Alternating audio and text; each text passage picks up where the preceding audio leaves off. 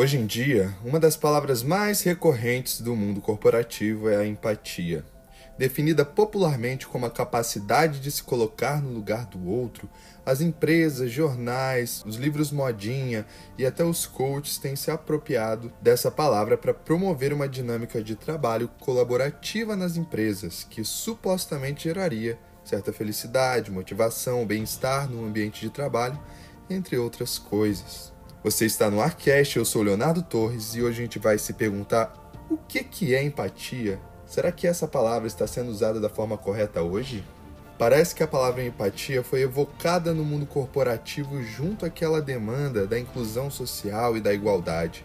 Essas, por sua vez, de extrema importância e urgência na nossa sociedade. Entretanto, a forma com que o mundo corporativo tem pensado e agido na implantação tanto da empatia quanto da inclusão social parece responder a uma lógica cartesiana pautada pelas normas, leis, etc. Parece que a coisa é feita por fazer e não porque a empresa realmente se preocupa com a inclusão social ou com a empatia. E aí ela não percebe aquele bullying ou aquela discriminação que acontece dentro da empresa entre colegas, pois esse bullying não é revelado nos números e gráficos sobre responsabilidade social das corporações. A empatia não é um instrumento, em seu livro A Era da Empatia, Franz de Waal mostra que a empatia é uma condição humana. Hoje se tem falado da empatia como se nós, seres humanos, não fôssemos empáticos. Uma das características que nos manteve vivos e resilientes desde os tempos mais antigos primevos foi o gregarismo, ou seja, a vida em grupo, cujo um dos cimentos é a própria empatia. Ela é o que dá liga para os vínculos humanos. Talvez nós repetimos tanto aquela frase empatia se colocar no lugar do outro que a gente acaba se esquecendo do que realmente ela é. Essa frase, na verdade, ela tá errada, pois a empatia não é lógica, não é pensar e refletir sobre o lugar do outro. Na verdade, para ter empatia basta você conviver, no sentido de viver junto e não só de suportar, mas de suportar também. A empatia não passa pelo crivo da racionalidade.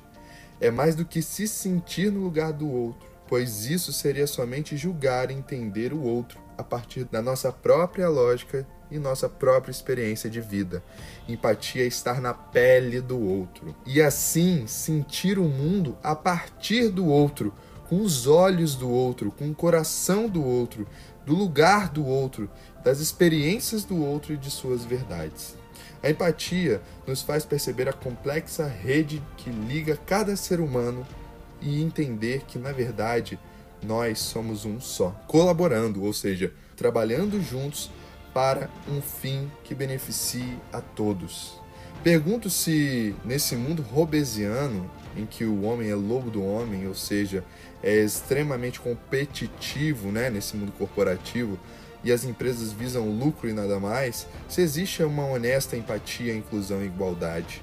Talvez tenhamos que pensar numa nova lógica de economia, uma lógica pautada na frase de Boaventura Souza Santos: temos direito a ser iguais quando a nossa diferença nos inferioriza, e temos o direito a ser diferentes quando a nossa igualdade nos descaracteriza. Daí a necessidade de uma igualdade que reconheça as diferenças e de uma diferença que não produza, alimente ou reproduza as desigualdades. Por isso, essa digressão pode indicar que estamos pensando em empatia da forma errada hoje em dia. Afinal, empatia gera alteridade e parece que a alteridade, ou seja, o aceitar e entender o outro, não está tão presente no mundo atual. Um dos pontos, né, um dos lugares de maior sociabilização hoje na, na sociedade, até porque estamos vivendo uma pandemia, para perceber que a alteridade já não está mais ali. A diferença é vista como bode expiatório, ou seja, ela precisa ser espiada, ela precisa ser eliminada, porque ela é muito diferente de mim. E se o que é diferente de mim, e se eu sou bom, o diferente de mim é ruim, é mal. Esta é a lógica do bode expiatório.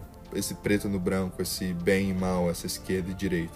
Nós temos que começar a romper as barreiras. A pergunta final é a quem serve o grau? Neste caso, para que a empresa quer implementar empatia, inclusão e igualdade nela mesma? Seria perfeito se elas realmente estivessem buscando investindo cada vez mais em seus funcionários em prol deles próprios. Mas ela também poderia estar seguindo essa lógica para tentar se enquadrar a uma demanda social, usando a imagem da inclusão e da empatia para si, e de fato ser somente uma mera propaganda. Este foi o Arcast de hoje. Eu sou Leonardo Torres. Não se esqueça de me seguir aqui no Spotify e até a próxima.